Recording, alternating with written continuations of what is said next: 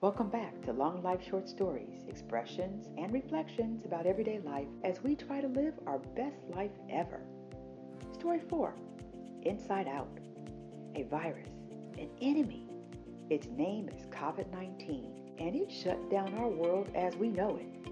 It's been weeks, no, actually months. We've all been inside and afraid to go back out. From in to out. Man, what does it feel like? What is it going to look like? What are we all going to do?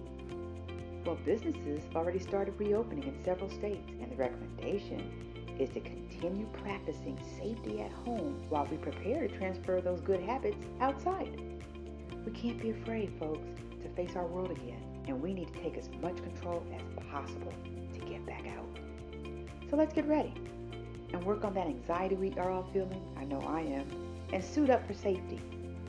Don't leave home without making these five new habits a part of your arsenal against the invisible enemy. One, wear your mask. Even keep an extra one with you. Two, glove up. Literally, keep plenty on hand to use often. Three, wash your hands. Wash your hands. And did I say wash your hands? Four, not too close. Six feet, eight feet, give me even 10 feet. Five, think good thoughts. Practice positive mental hygiene and control the worry. Sounds simple, right? We know all this already, right? But it's a whole new way of existing and easy to slip up and forget. I know I have.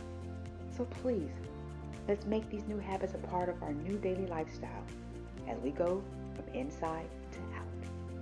Thank you for listening to Long Life Short Stories. This is Darcel Diller Sweet, getting ready, suiting up, and signing off. Until next time.